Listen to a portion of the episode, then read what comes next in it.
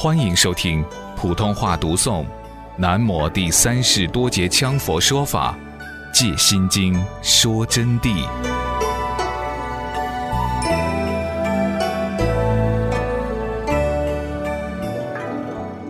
听到这里，同学们要注意，我们并不是靠破瓦法去成就成佛。归根结底，我们要普度众生，我们要修炼般若，照见真空实理的境界。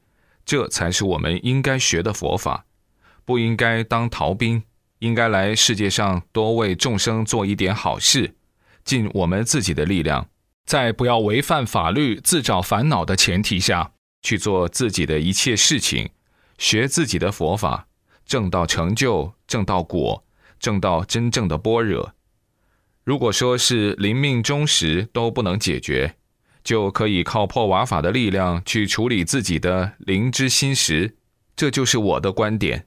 当然，能否学到更高的法，那是各自的因缘了。明白了这个道理以后，我们就不可以信口诽谤佛法了。如果信口诽谤佛法，信口像有些所谓大德，由于学识不够或者见地没有到那一步，就开始诽谤，这样就错误了。我刚才说的秘法。它既然是真经、真知实践，那么就绝不是三言两语能说得清楚的。秘法的上师要具备显密具通、妙安五明的境界，才是一个真正的金刚上师。我们要具备这几条，以什么去衡量它？现在重庆也有上师说他显密具通、妙安五明了，结果一问，哪里是什么上师呢？是一些社会上的气功师。搞玩意儿玩的，玩杂耍的，那叫做什么玩意嘛？他也在封他是密宗，他其实是想利用秘法，把佛教的招牌打起，进行他的气功活动，或者是气功撞骗活动。这一点同学们要提高警惕。我对气功是反对的，那是心理学的有为受用幻象，最终毫无用途。我在这里有一个简单的建议给大家说一说，气功不外乎就是能为人体或心灵解决一些小毛病而已。这是由心识的定力产生，实际上文气功并没有气的关系，武气功有气的作用，但都是无常中的事，说穿了就是凡人的作为而已。有人也认识到了气功不是高深的学识，就冒充什么密宗弟子。这一条，我们来把它说一说。那么，要冒充密宗弟子，就以他的气功功夫说他是什么密宗。重庆过来的很多学佛的行人啊，他们感到很痛苦，现在拿给气功捣弄。最近有一个人见到我，他供养我钱，我说我这个上师不收钱的，我这个上师是看到你可怜。我把我节约下的工资给一点给你，倒是对的。你赶快给我收捡起来。你向我有什么所求？他说的，我只有一个求。他说我现在糟了。我说你怎么糟法的？他说有一个气功师，他说他是密宗的大师，就来给我讲秘法。讲到半夜，他就坐在凳上，就自己开始说了。好，你看看清楚了。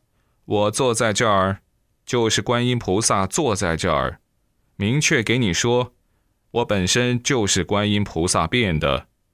众同学笑，结果呢，那个人呀就五体投地了，就什么话都听他的，而且他那个气功师呢，大概又是个半灌水气功，结果这一教啊，麻烦了，就弄来一家人整起病，可怜的很啊。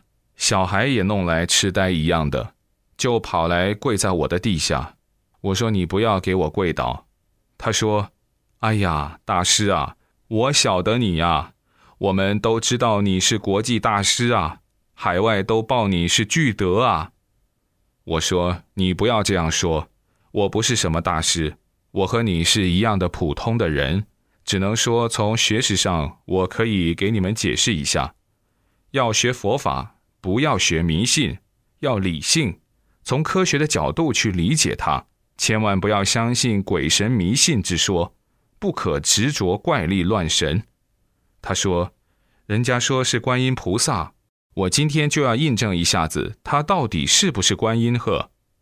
如果是观音，我咋敢得罪他嘛？我说观音菩萨是观听声音，你自己的本性正到那个境界以后，万法不执着，观听圆明以后，你就是观音。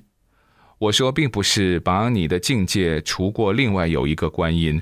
至于佛界是有观音，但是。那是不会来的。如果观音菩萨来那一天，你就成就了。你都神通广大，我今天还见不到你呢，因为我是凡夫嘛。我们两个凡夫见凡夫。他听到以后啊，十分感动，他就要求听心经。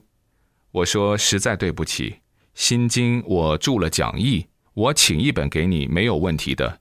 但是今天你不能听戒心经说真谛。我只能给我的部分学生讲，因为说老实话，虽然是佛教信仰自由，原在于中国有中国的宗教管理制度，不得大片去宣传。从科学的角度，有机会我可以单独给你谈谈。你一来了，你们重庆成千上万的人带起，我说成啥体统呢？耽误工作嘛。首先就要把工作做好，吃饭穿衣问题解决。能用福利，能一家安乐和爱，尽量的把自己的身体搞好，才谈得上研究佛学，再进行修行，而后学法。我是从这个角度啊，我给他做了半天的开示，后来还给他讲了一些真正佛法的道理，他非常高兴。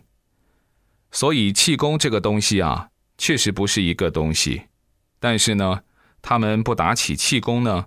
往往又没有办法去冒崩。如果说是拿显密具通妙安五明来对照它，就太可怜了。五明提不出来，放在那里给大家看的。那么这个显密具通妙安五明，上师编的吗？不是我编的，这是密法的师资定义。凡是大活佛都知道，小活佛也知道，而且不敢不承认。就算能传法，都不一定够师资，因此这是有标准的，不是我乱说的。这些学气功的冒充秘法的人，我说句不好听的话，他们真的知道啥叫做秘法吗？那么显密又是指的啥？他们知不知道啥叫显，啥叫密？最基本的理论怎么讲和？即使他们懂得了一些五部论，显密俱通也不过是最基础的。基础的不得了，五部论显密俱通的奥义还有很多。